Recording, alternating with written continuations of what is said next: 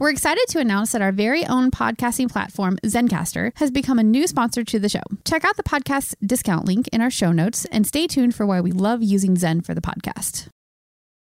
As humans, we're naturally driven by the search for better. But when it comes to hiring, the best way to search for a candidate isn't to search at all. Don't search, match with Indeed. When I was looking to hire someone, it was so slow and overwhelming. I wish I had used Indeed. If you need to hire, you need Indeed. Indeed is your matching and hiring platform with over 350 million global monthly visitors, according to Indeed data, and a matching engine that helps you find quality candidates fast. Ditch the busy work. Use Indeed for scheduling, screening, and messaging so you can connect with candidates faster. And Indeed doesn't just help you hire faster. 93% of employers agree Indeed delivers the highest quality matches compared to other job sites, according to a recent Indeed survey. And listeners of this show will get a $75 sponsored job credit to get your jobs more visibility at Indeed.com slash podcast. That's Indeed.com slash podcast. Terms and conditions apply. You're listening to the Archaeology Podcast Network.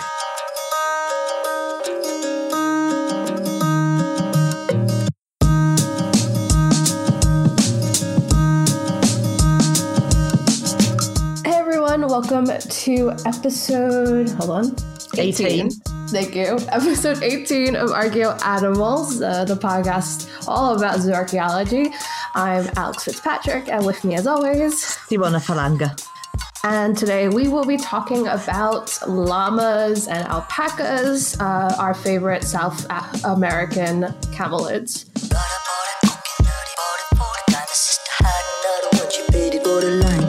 This is a completely different episode. Uh, I mean, it's kind of similar to um, an episode we did very previously about um, pack animals.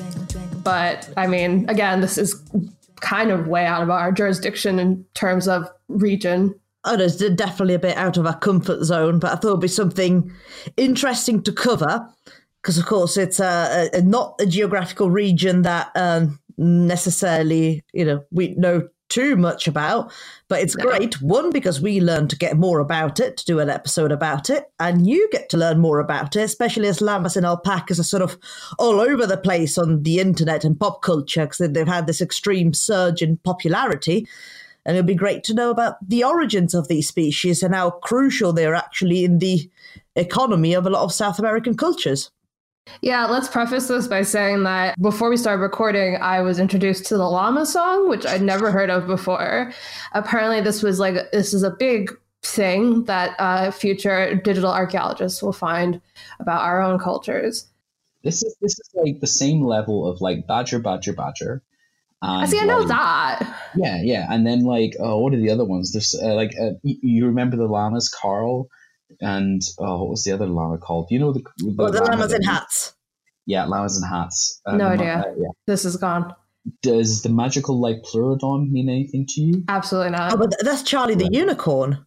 I know, but it's like the same time period, Simona. It's like the same. It's contextually like similar. I was all about the badgers. I did not really care for the llamas. And today we are rectifying that.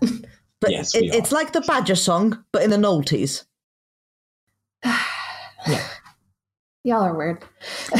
Anyway, South American camelid taxonomy. yeah, so a very interesting episode we've got for y'all today, uh, especially because I don't think Simona can talk about Rome in this one.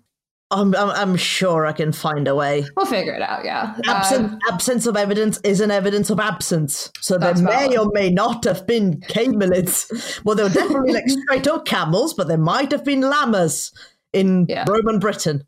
Let's find out. so yeah, you want to introduce us because I believe this episode was uh, your brainchild, Simona. Taxonomically speaking, what's sort of interesting about covering llamas and alpacas is that, again, it's a bit different um, compared to the most most of the domesticates we've covered.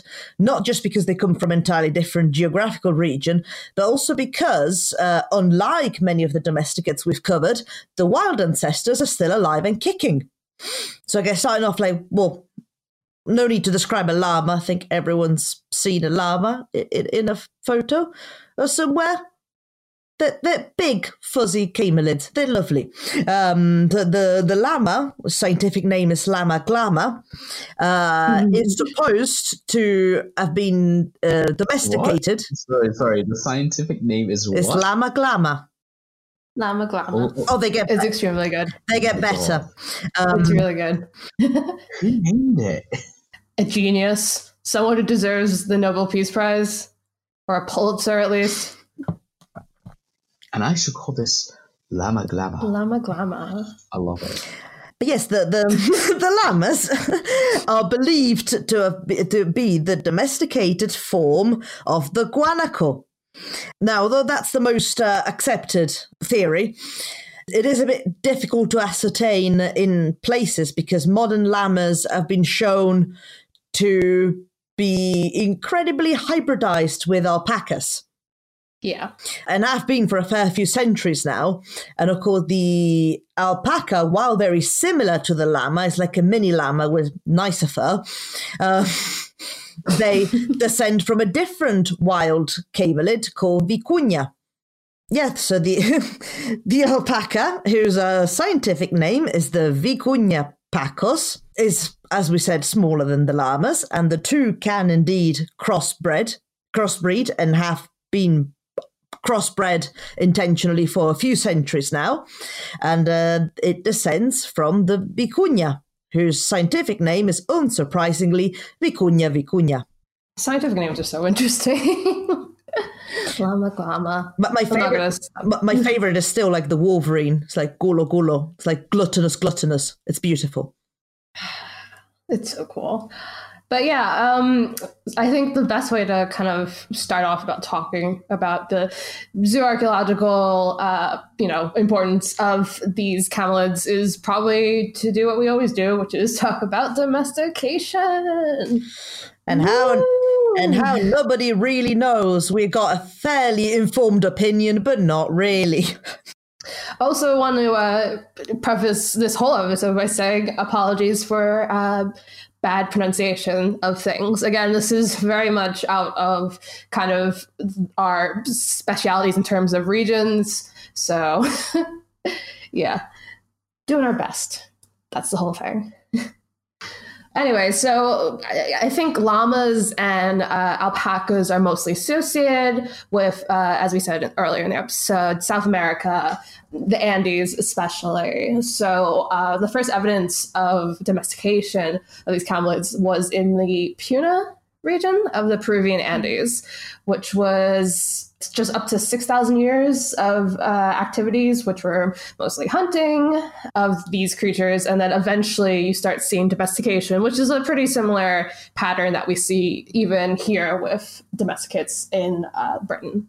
Oh, yeah, because you, you would have had your hunter gatherer cultures that would have mainly sort of hunted the guanacos and the vicuña, and uh, then slowly sort of maybe like coral them and uh, domesticated them, and slowly becoming more and more pivotal to the economy of these cultures as they shifted from hunter gathering to herding and agriculture and of course the the markers that have been used to determine sort of where when this domestication occurred, which is supposed to have been sort of finalized around like five thousand years ago, I believe. Um, And you see, of course, you see morpho- morphological changes in the skeleton. I think one of the main markers is actually uh, changes in dental morphology, uh, and of course other markers for it, as for any other domesticates, is the increased frequency in the archaeological record, and um, most importantly, the presence of neonatal and fetal remains, which suggested that the animals were bred on site. Yeah, no, exactly. And again, it's I like I do like seeing having these episodes to talk about uh, these patterns that are pretty much ubiquitous in terms of you know domestication of certain animals uh, over time over different regions. Um, you know, I think that's isn't kind of a nice thing to just to see that how that all kind of connects, if that makes sense. Well, because it is, because the um, I can't think of the word exactly, but so the, the thought process it is the same across humanity. hmm And so you see that, like, regardless of um, geographical area and time period, you see sort of very similar processes taking place, and that is uh, that also includes the I like that animal. It's fuzzy and cute. I'm gonna keep it. Common It's across the world. Yeah, no, it's good of a reason as any. And, you know, you don't really see that reason talked about in textbooks, which is, you know, it's cute. I'm gonna keep it. it's completely valid. Just saying, especially when we're talking about llamas and alpacas, which are extremely cute. And of course, still around today. So, w- one thing that was un- interesting in terms of researching for this episode is actually, I figured I knew uh, that they were used for wool even to today. I didn't know they were also still kept for meat, which is actually really interesting and would actually kind of love to have like a, a llama jerky. Just saying. Um, ha- uh, Alex, and just checking in. Have you eaten before the episode today? No, I haven't. Ah, we got to food again. I guess it must be an Archie Animals episode. To be fair, you can't really talk about animals in the archaeological record without talking about food. Just putting it out there. yeah, yeah, no, that that is very true. But oh dear. See, I'm gone for one episode. You're just back to your old tricks. Oh, we forgot to mention, by the way, the disembodied voice that pops up from now to time to time, in case you had not heard it before, i- is our producer, Tristan. So say hello to Tristan, everyone. Yeah, who was not here for our last episode, which was uh, made sense because we were all happy and joyous and celebrating the holidays. But now he's back, so you know. Ah, well, I know whose audio is going to get muted in the next episode. Fair enough. Anyway, getting back on track, talking about our, our, our cute and friendly alpacas and llamas who are, are traditionally still kept for meat and wool, uh, even today.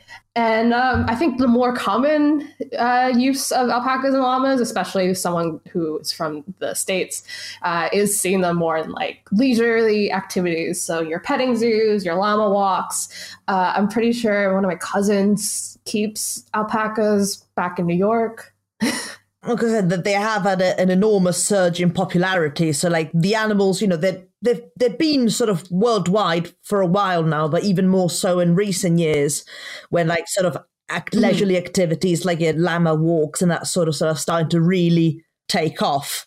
Um, and notably, at least like I, I know in the UK and I'm sure in many other places as well, the males are also used as a guard dog of sort for livestock. which I've actually I think I've seen before, like videos of that, and I, I guess I didn't make the the uh, like thought that like oh yeah they would be used as guard dogs. Like I guess that makes sense. Because I think you have the one male, I can't remember if neutered or, or unneutered. Can't remember which of the two, but uh, you do sort of keep the one, and the sheep do tend to follow it, and the llama does get quite protective of the sheep and will actually look after them. Yeah, the llama's like just a big sheep with a with a big neck. Well, in a way, like uh, it has served uh, m- many of the same purposes in South America that the sheep has served. No, I'm saying that scientifically. You can all quote me in your papers and stuff. Llama is just big sheep. Alex Fitzpatrick, PhD candidate. No, you don't even need to credit her. She'll just give that to you because she's nice like that. Um, yes, I'm the nicest person, the nicest podcaster around, truly. But yeah, so they are used as like as um, guards for livestock, and I think it's just more and more people are keeping llamas and alpacas. I believe some probably even as pets if they got a large enough garden, Yeah, that doesn't surprise me. or, or perhaps very well known fact or little known fact: uh, alpacas and llamas are actually quite difficult to train. So it's actually recommended usually from breeders that if you've never owned one of these two species before, that you get an adult and don't get persuaded to get a younger one because they're actually quite difficult to train. So if they're not been sort of trained by a professional and handled from a young age, you're really going to struggle. I can imagine, definitely. Actually, uh, when I was researching for this episode, I, I looked up differences between alpacas and llamas, which we'll get to later on in the episode. And one of the first Google, like related Google searches was, uh, who's nicer, alpacas or llamas? and if you want to know the answer, apparently, uh, they're both gentle. Uh, alpacas are known to be more timid and would stay more in their herds, which is why llamas are more often used as uh, like quote unquote guard dogs. And uh, llamas are usually quite gentle, but uh, if you mistreat it or uh, give it too much to carry, like overburden it, uh, it will spit and or kick at you, which sounds like me. So you know, big mood. Attend, careful, may spit. may spit, may kick. Uh, may also not move. Uh, that was like one of the other things. I was like, it, it may not. It'll just lay down. I'm like, oh man, me. Hashtag me. That's me. But I think in terms of um, products, I think like one of the main sort of products that to this day we still get from alpacas and llamas is the fleece. Mm-hmm. Where, of course, the nicer quality one is found on alpacas and is actually comparable to cashmere, which is also a very sort of premium fleece that's uh, from the cashmere goat. Yeah. I believe.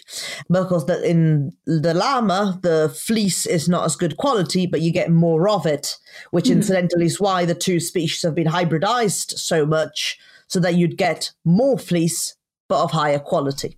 Uh, yeah, that would make sense.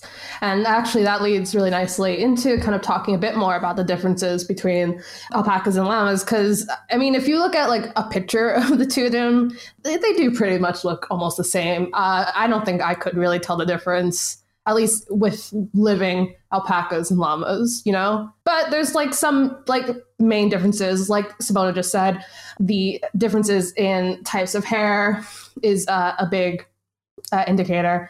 There's also size. Al- alpacas are smaller than llamas, and that's something we'll get into a bit later on we talk more about the uh, skeletal differences between them, and uh, actually the face shape, which I only once I read it, I was like, oh yeah, of course.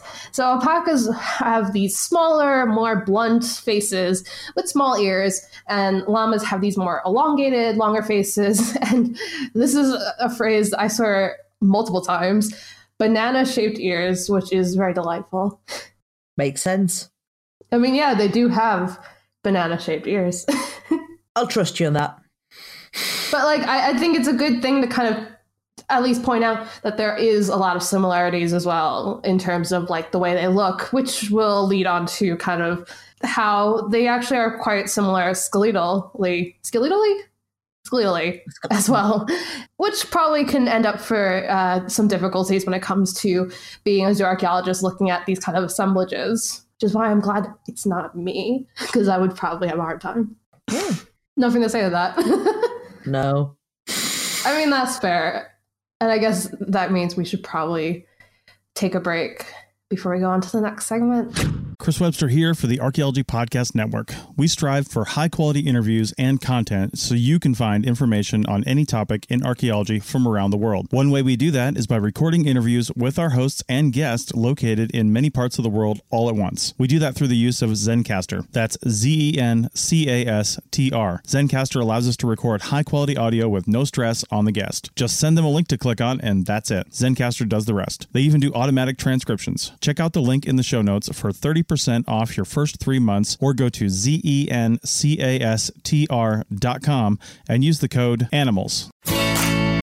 As humans, we're naturally driven by the search for better. But when it comes to hiring, the best way to search for a candidate isn't to search at all. Don't search, match with Indeed. When I was looking to hire someone, it was so slow and overwhelming. I wish I had used Indeed. If you need to hire, you need Indeed. Indeed is your matching and hiring platform with over 350 million global monthly visitors, according to Indeed data, and a matching engine that helps you find quality candidates fast. Ditch the busy work. Use Indeed for scheduling, screening, and messaging so you can connect with candidates faster. And Indeed doesn't just help you hire faster. 93% of employers agree Indeed delivers the highest quality matches compared to other job sites according to a recent Indeed survey. And listeners of this show will get a $75 sponsored job credit to get your jobs more visibility at Indeed.com slash podcast. That's Indeed.com slash podcast. Terms and conditions apply. And we are back with Archeo Animals. Uh, today we are talking about South American camelids, specifically llamas and alpacas. And now we'll be talking a bit more about the skeletally remainsy bits. Skeletally bits. There's probably a better way to say that. the, the, the bony bits. The bony bits. Eh, yeah, the bony bits, not the soft, squishy bits. The bony bits. No, no, no, please, no Uh, squishy bits. Absolutely not. Never, never squishy bits. so yeah, I guess kind of like I said, we we did kind of talk about camelids in a previous episode uh, when we did talk about literally camels. But you know, we still want to kind of talk about how we identify these remains in the archaeological record. And as always, because I'm uh, one of the worst archaeologists of all time, I like to start off by talking about the things that you can mix up uh, these remains with, because it's something that I do all the time.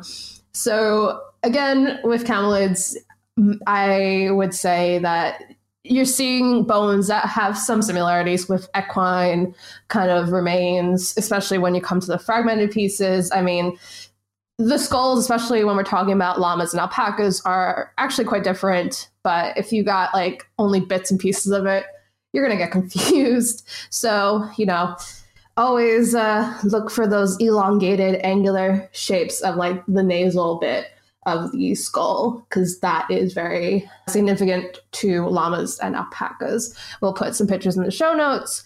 And you'll see exactly what I'm talking about. They are very strange looking and very distinct. Oh, they are, yeah. And I guess, but then the once you've identified your skeletal remains as um, a camelid, camelid, Camelid. the issue is: is it a llama or is it an alpaca? So we we know alpacas are smaller, but then of course, especially because as we've mentioned before, the two species have been hybridized so much. There can be a bit of a pickle to tell them apart, depending on how like sort of how much those remains were like hybridized or just a straight up llama or straight up alpaca, which apparently has not really been a thing for a while now. But I guess one thing you could look at, because if you see some um, camelid remains that are quite small, perhaps hopefully if you get um, sort of cranial fragments or like a jaw or maxilla, you can look at dentition and tooth eruptions, because chances are maybe if it's got Yeah. um, deciduous dentition and it's quite small, maybe it's a it- it's a baby llama uh, not an alpaca. Or it could also be a baby a baby alpaca, I guess. Um, Yeah, I'm sure it's it feels like when I was reading a bit more about the issues with differentiating between llamas and alpacas in the archaeological record, I feel like there's a very similar issue that we've got with say, you know, goats and sheep as well. I wonder if some uh, zooarchaeologists who work in South American regions kind of just do the like llama slash alpaca because that's definitely me with Lapaca. goats and sheep. Lapaca. La- Lapacian, Lapacian skeletal remains. Unidentified. this is why I don't work in South America. I guess one thing that's quite uh, distinct in camelids, like a, a cam- camelid, oh dear, is um, that they've got a bit of um, sexual dimorphism. So it's actually, is it the premolars that are tusk-like in males? I think so. I, I know that they are seen as tusk like, and I, I know that's like the shorthand you learn when it comes to differentiating the two, or at least that's what I've heard before. I think that it is uh, sexual dimorphism, though. I'm not sure whether it'll count as a premolar or a canine, a bit like you've got the wolf tooth in horses that is predominantly found in males. So I wonder whether there's a similar thing going with llamas where it is generally found in males, but you can also find it on a female. Yeah, maybe. Because there is a Hmm, case in horse, like a wolf tooth, are usually indicative of male, but Yeah. not necessarily. Animal bones are so confusing. they why can't they be so easy? Of course, last but but not least, there there is an um, something about feet. Yeah, I, it's something that I always forget. You know, camelids are two-toed, which means they- they're not just hooves that you see like with horses. Which, honest to God, I will just kind of assume that they all have hooves. So I'm just gonna look up llama feet. I feel like that might give you some stuff that you don't want to see. Uh, it didn't actually. Shocking. I'm just wondering, um, with regards to like two-toed feet, is it like a split in the middle, like like a trotter, like a pig's trotter, or is it like how is it two-toed? Like, well, how does it actually look? Since Simona, you looking at the image. Yeah, it, it is split. It, it is split in the middle, so it's, it's two toed. So it looks very much like hoofed animals, but it's actual toes.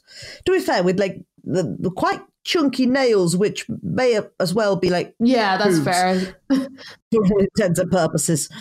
I guess because they don't go all the way, so it is just in a way they, they remind me a bit of the canines in boars. Yeah, no, I, I I can see that. So they're this big chunky bits of keratin, but uh, it's not a hoof that goes all the way around. Yeah, it Two is two toes. toes. But I feel like, like you said, because sometimes they're so chunky, you can just immediately, like, your brain will think, like, oh, those are hooves. I think that's something that I definitely do all the time. It's a just a very very chunky paw in in good need of a pedicure.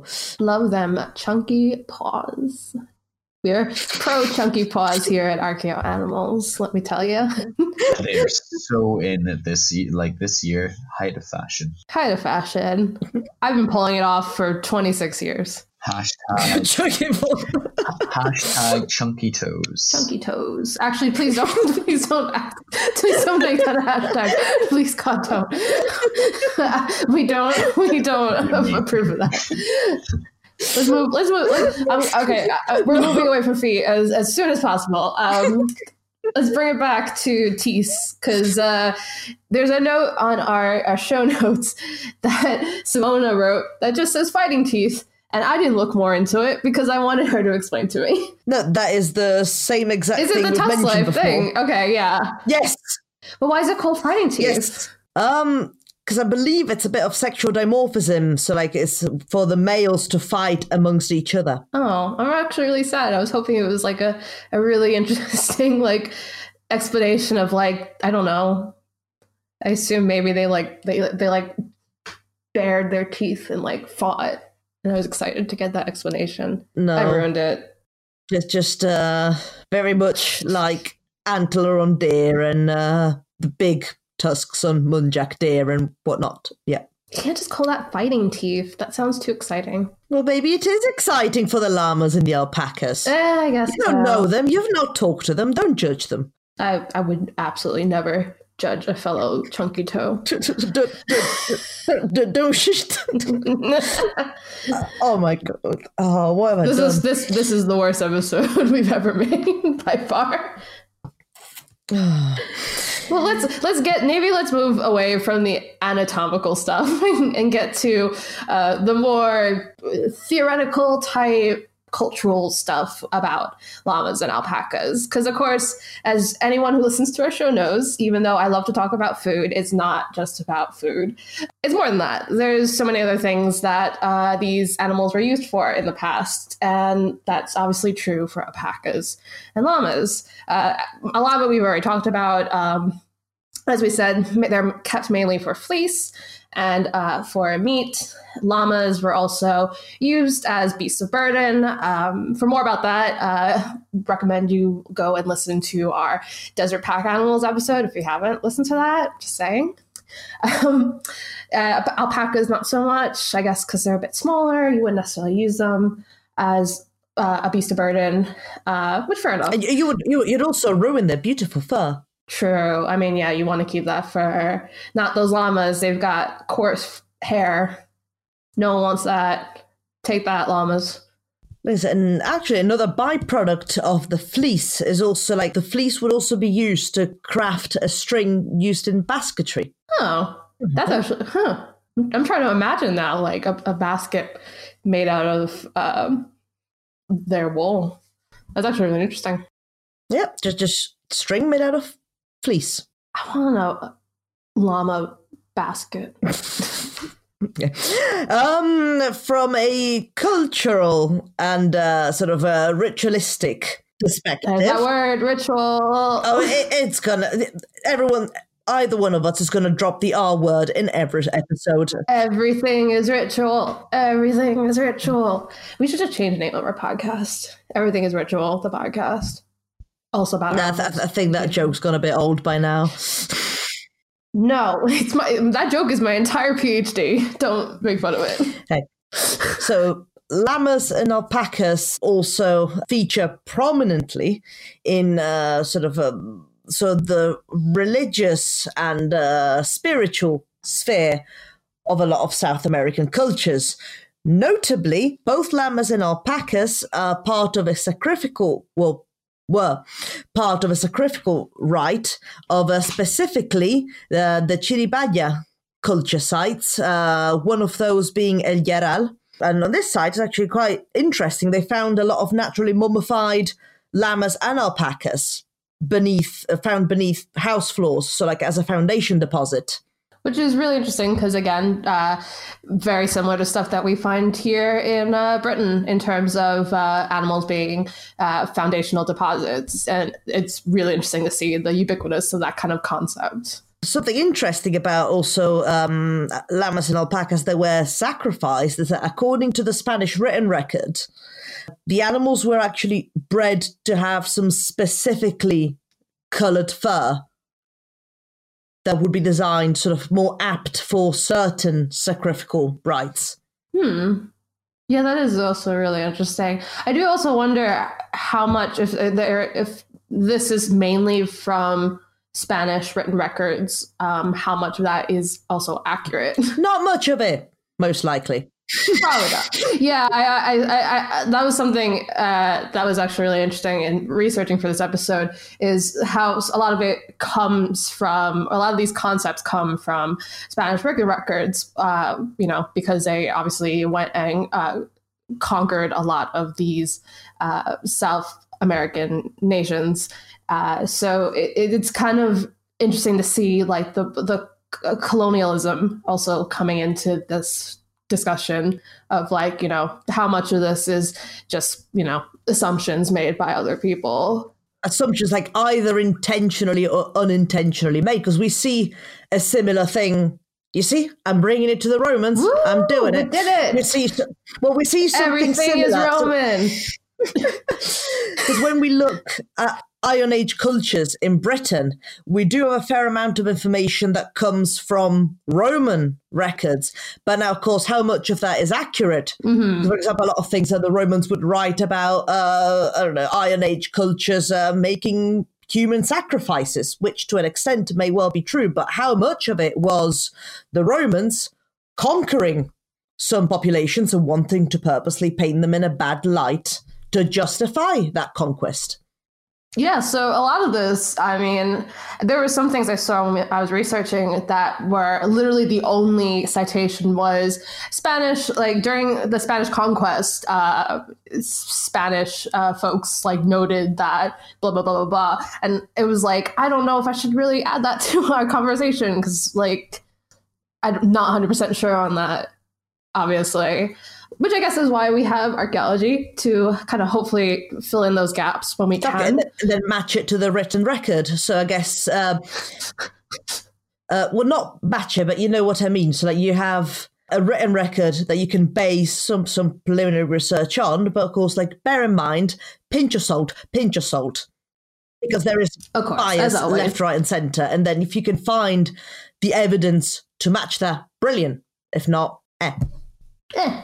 Yeah, so it's not just these like Spanish written records that we have uh, information from as well. Of course, in ritual art like votive figurines, things like that, we see that alpacas and llamas have been represented in ways that seem like they were a part of these kind of uh, religious rituals and rites. Uh, for example, alpacas apparently were seen by Andean people as gifts from the goddess uh, Pachamama. There's also the Moche people of Peru who would often place these uh, votive figurines of llamas in human burials. So you at least have that kind of, you know, um, actual material evidence to see, like, whether or not we know exactly how they factored into their uh, religious beliefs. Um, they were at least a factor, as as sure. um well not as a species it- it's two species but they were vital parts of the economies of a lot of these cultures so of course you, you'd think that they would hold Mhm. an important place in the religious sphere as well because these animals are your subsistence for the most part or your, Exactly, your, yeah. subs- your, your livelihood at least not not subsistence necessarily but Speaking of livelihood, I mean, as we said before, llamas were also used as uh, beasts of burden. So they definitely also played an important part in trade at the time.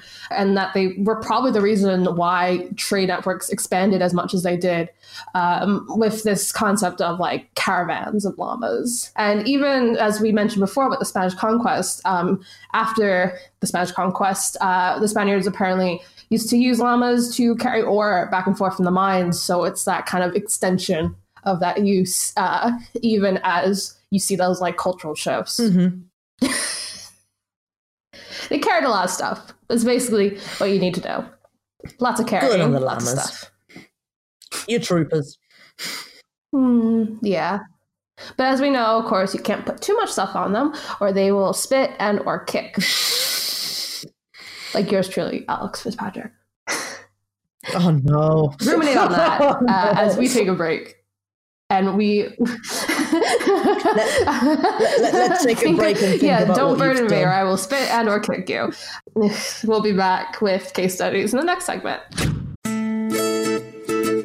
You may have heard my pitch for membership. It's a great idea and really helps out. However, you can also support us by picking up a fun t-shirt, sticker, or something from a large selection of items from our TeePublic store. Head over to archpodnet.com slash shop for a link. That's archpodnet.com slash shop to pick up some fun swag and support the show. And we are back again with Archeo Animals. We are talking about camelids from South America, specifically our adorable friends, the llamas and the alpacas. And now we are at everyone's favorite part of the podcast, which is case studies, where we talk about other people's research, because this is very much out of our jurisdiction. Because we have none of our own, or I don't Absolutely anyway. I definitely don't anymore. I'm a PhD student. I have one research. That's it these days. That's still one research more than I have. Oh. But hey, you know, we at least we get to learn more uh, from other people's research. And that's all that matters. It's all about the learning. Learning is great. I don't know why that came out sarcastically. I do genuinely believe it. learning is great. Yeah, sorry. We are pro learning here at Archeo Animals. But yeah, so the first um, thing that we've come across is the well, the llama face stew. Yeah. That was, first of all, what a title. I, I saw that title and was like, immediately I need to know more. I have never seen anyone refer to an archaeological find as llama face stew. This may be the first time, I think. Yes, like it's actually it's an article um, that I came across on Forbes, written by by archaeologist uh, Kristina Killgrove. She, I was gonna say friend of the show, but she's not. I just have mutual friends with her. Yeah. I, I mean, I, I would hope she is the friend of the show. Um, Christine, if you hear this, tell us if you would like a little to ballad, well, so- Will you be my friend? Yes, no. Hashtag Killgrove friend of the show. I don't know. I'm not very good at this hashtag thing. no, please, please refrain. Yeah. but the article sort of uh, discusses the discovery discovery made by archaeologist Guy Duke from the University of Texas Rio Grande Valley, and who subsequently published his research on the Cambridge Archaeological Journal. So the discovery, or the unearthing, uh, took place on um, uh, the site of Wasihuachuma, which dates between 600 and 850 AD. And now, similarly to the naturally mummified llamas underneath the floorboards of a house that we were discussing in the previous segment, this also involves some llama remains still underneath the floor surface of a dwelling, uh, but this time in the form of uh, a scattered of remains in a pot. Now, the vessel, the um, typology was sort of looked at, and it was found to be consistent with period cooking pots. So, like, nothing particularly extravagant about it or anything. It's just a fairly ordinary cooking pot. And based on the residue analysis, it had been used before. It was not something that had been crafted specifically for the deposition. And inside, there was a just an explosion of animal of animal Is that what they wrote in the actual um, academic paper? An explosion. Figure one, an explosion of animals. Absolutely, yes, they're quoting an explosion of animal remains, but not only animal remains. There was a, um, a lot of organic remains in there. So you had uh, a substantial amount of animal remains. Uh, there was a fair amount of um, llama remains, and I'm presuming facial, sort of like cranial bones, were included, hence the title. Um, too. and guinea pig remains as well. But that wasn't all, because together um, with the animal remains, you also had uh, remains of uh, potato, chili peppers, squash, maize, uh, beans, crabs, flathead mullet, and the plant coca. Was a, a fairly rich stew. Sounds great, to be honest. Like, I'm here for that face stew. If anyone else wants to make it, Oh send it my way. Uh, need to eat before, after the show, before the show, after the show. Maybe maybe someone will make you llama face chili. Yay! Experience that. So, uh, an interesting thing that they've um that he's done. So, like, he, they've looked at so these ingredients and they've cross-checked them with the records that we already have for recipes that would have been made by this culture around this time, but it didn't really fit any of the recipes that we're aware of. One thing, and um, of course, you know, it raises some very interesting question because was this just a recipe, just one that we're not aware of before, where all these ingredients are mixed together, or were these ingredients specifically chosen because they had a particular supernatural significance? Because we know we have an idea now about so the role that llamas played in the spiritual sphere. Uh, Maize, I believe, also has some ritual connotations in some South American cultures. So you know, it could it could be a, a ritualistic meal, or it could also be a very ordinary meal. But I mean, one thing we do know is that foundation deposits, no matter in what time period to take place or where in the world they take place, they do tend to have some very heavy ritualistic connotations. So the, the position of this vessel with the sort of plant and uh, animal remains inside was purposeful and he must have had some sort of ritualistic meaning behind it from the, the inauguration of a dwelling or you you name it.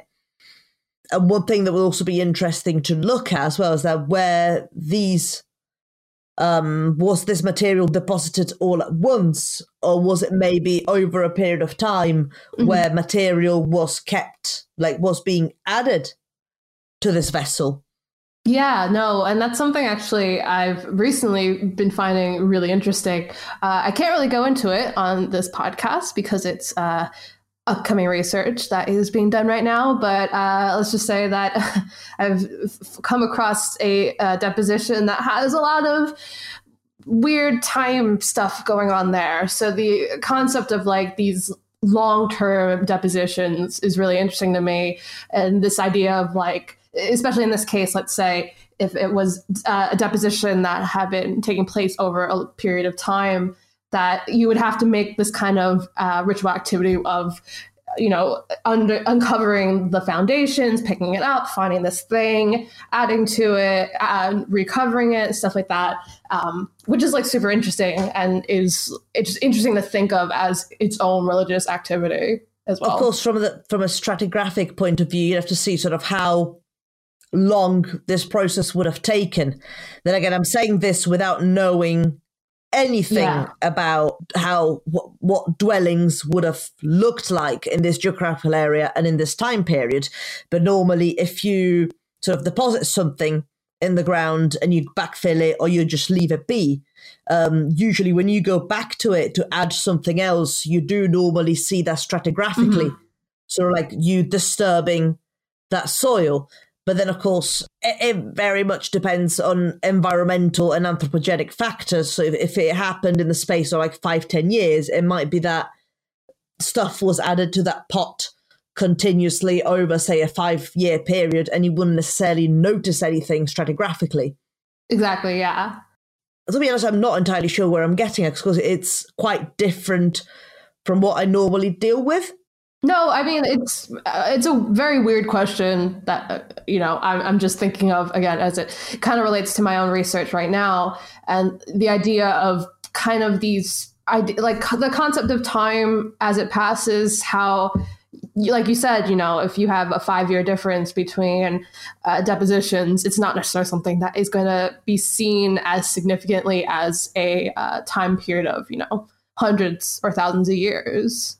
I know, well, it will still be sig- significant. I just think that sort of stratigraphically it'll be because if it, um, if you've added, uh, well, because then I guess it depends on with uh, what frequency you add stuff to it because it's based on so many factors that just you'll be really interesting to see sort of what the results are.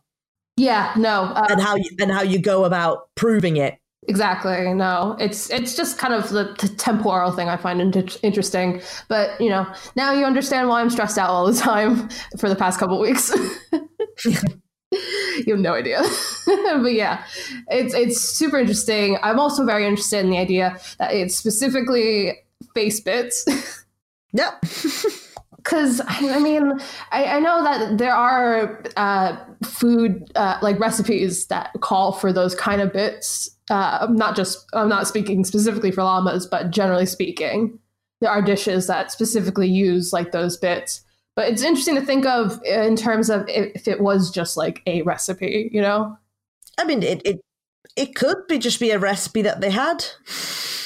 Yeah, I mean, it's just not commonly like I mean, again, we're speaking from a, a, completely different region and completely different time periods uh, that we work in. But, um, you know, like if you're finding uh, ritual feasty type stuff uh, over here, you know, you're normally finding the big meaty bits for sure. Unless, like, something that doesn't bear as much meat is seen as a delicacy. Exactly. Yeah, that's true. we're just wrapping our minds in knots in this episode. Don't we always? As we always do. yeah, no, it's true. Especially when it comes to ritual. Now, there's a hashtag for you. Presley bits, ritual. No, just like wrapping our heads in knots. It's a very long hashtag.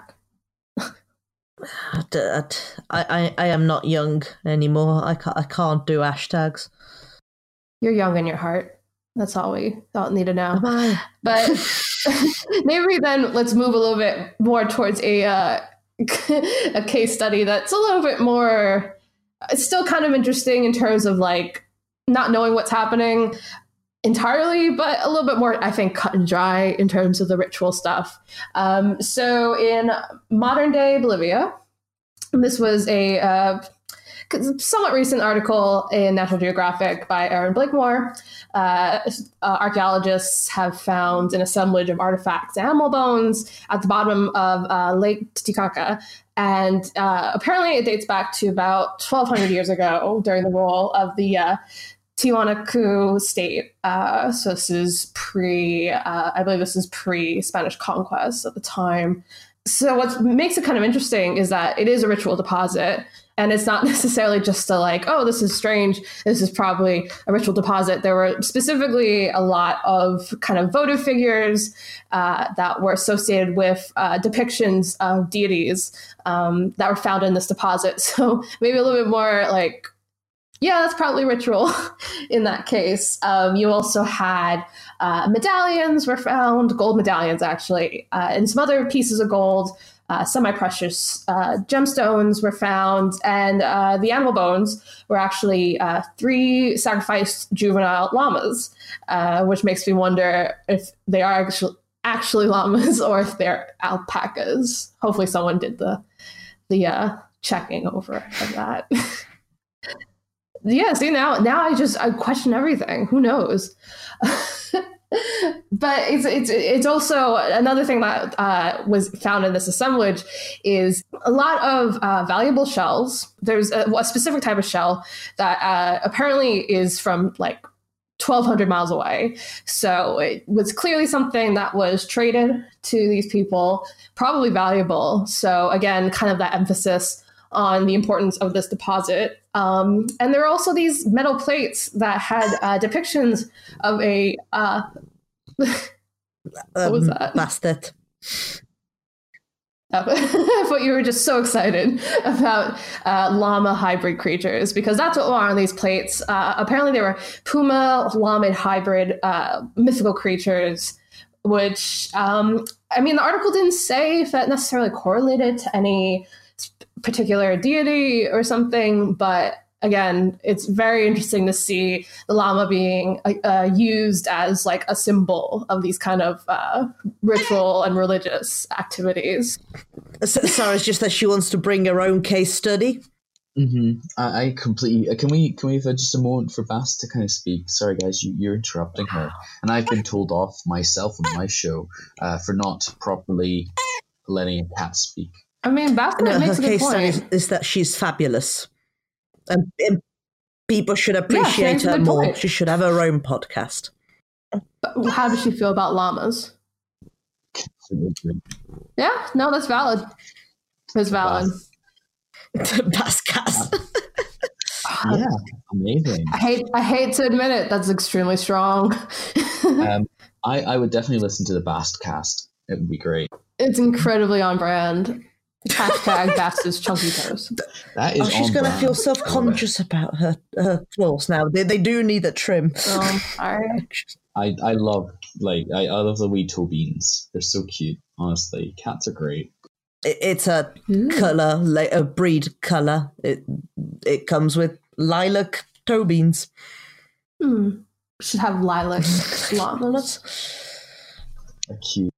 Now that's a now that's a ritual llama if I've ever seen one. lilac fur, which is also Basti's favorite color.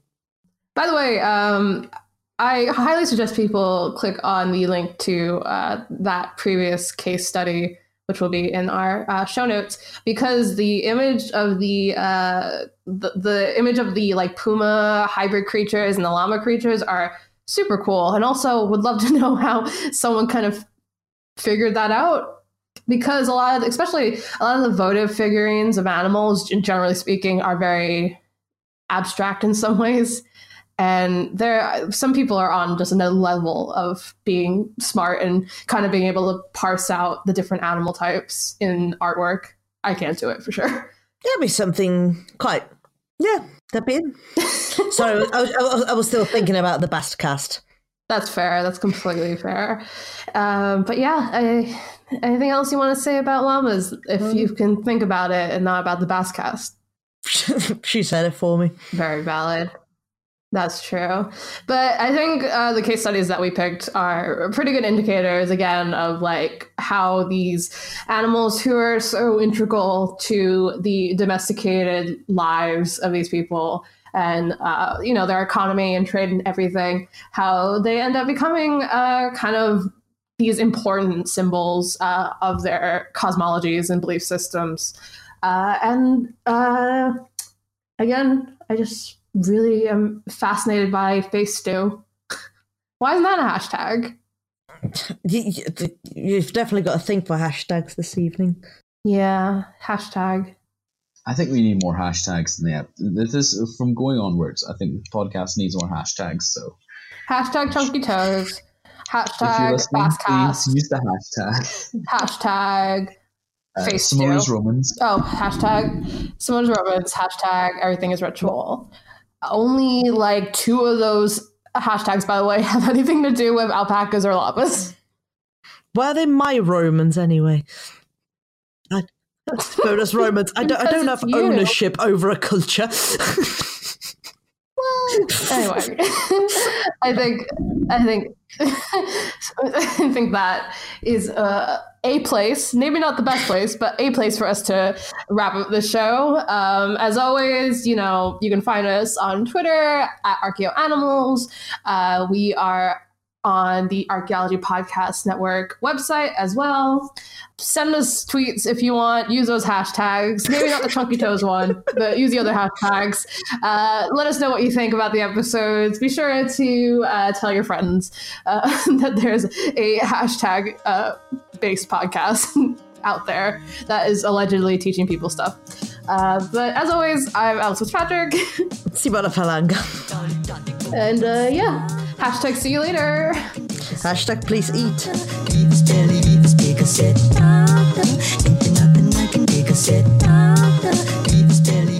for listening to Archeo Animals. Please subscribe and rate the podcast wherever you get your podcast from. You can find us on Twitter at Archeo Animals. Also, the views expressed on the podcast are those of ourselves, the hosts and guests, and do not necessarily represent those of our institution, employers, and the Archaeology Podcast Network. Thanks for listening. This show is produced and recorded by the Archaeology Podcast Network, Chris Webster and Tristan Boyle, in Reno, Nevada, at the Reno Collective. This has been a presentation of the Archaeology Podcast Network. Visit us on the web for show notes and other podcasts at www.archpodnet.com. Contact us at chris at archaeologypodcastnetwork.com. Thanks again for listening to this episode and for supporting the Archaeology Podcast Network. If you want these shows to keep going, consider becoming a member for just $7.99 US dollars a month. That's cheaper than a venti quad eggnog latte. Go to archpodnet.com slash members for more info.